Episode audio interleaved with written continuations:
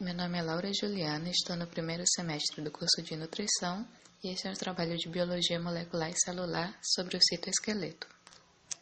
Dando início ao trabalho, para que as células funcionem adequadamente, é necessário que elas consigam se organizar no espaço, interagir com o ambiente ao seu redor, apresentar uma conformação correta, estar estruturada de forma adequada internamente, ser fisicamente robusta ser capaz de modificar sua forma e migrar para outros locais.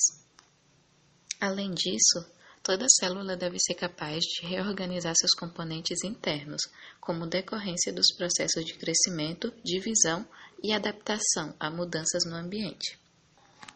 Todas essas funções estruturais e mecânicas apresentam-se altamente desenvolvidas em células eucarióticas, sendo dependentes de filamentos, denominado citoesqueleto. O citoesqueleto é responsável por separar os cromossomos durante a mitose e, a seguir, divide a célula em duas. Também guia e direciona o tráfego intracelular de organelas, transportando materiais de uma região a outra das células. O citoesqueleto dá suporte à frágil membrana plasmática e proporciona as ligações mecânicas, que fazem com que esta célula resista a estresses e esforços, sem que seja rasgada ou destruída, quando ocorrem mudanças ou alterações no ambiente biológico. Ele também proporciona a maquinaria necessária à contração das células musculares. É o citoesqueleto que guia o crescimento da parede celular vegetal e controla a impressionante diversidade de, de formas das células eucarióticas.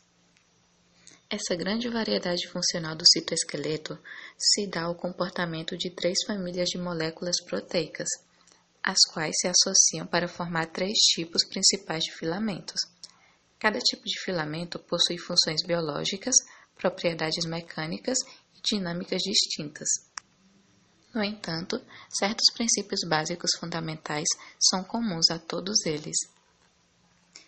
Estes princípios fornecem a base para uma compreensão geral a respeito do funcionamento do citoesqueleto e das interações entre seus diferentes elementos.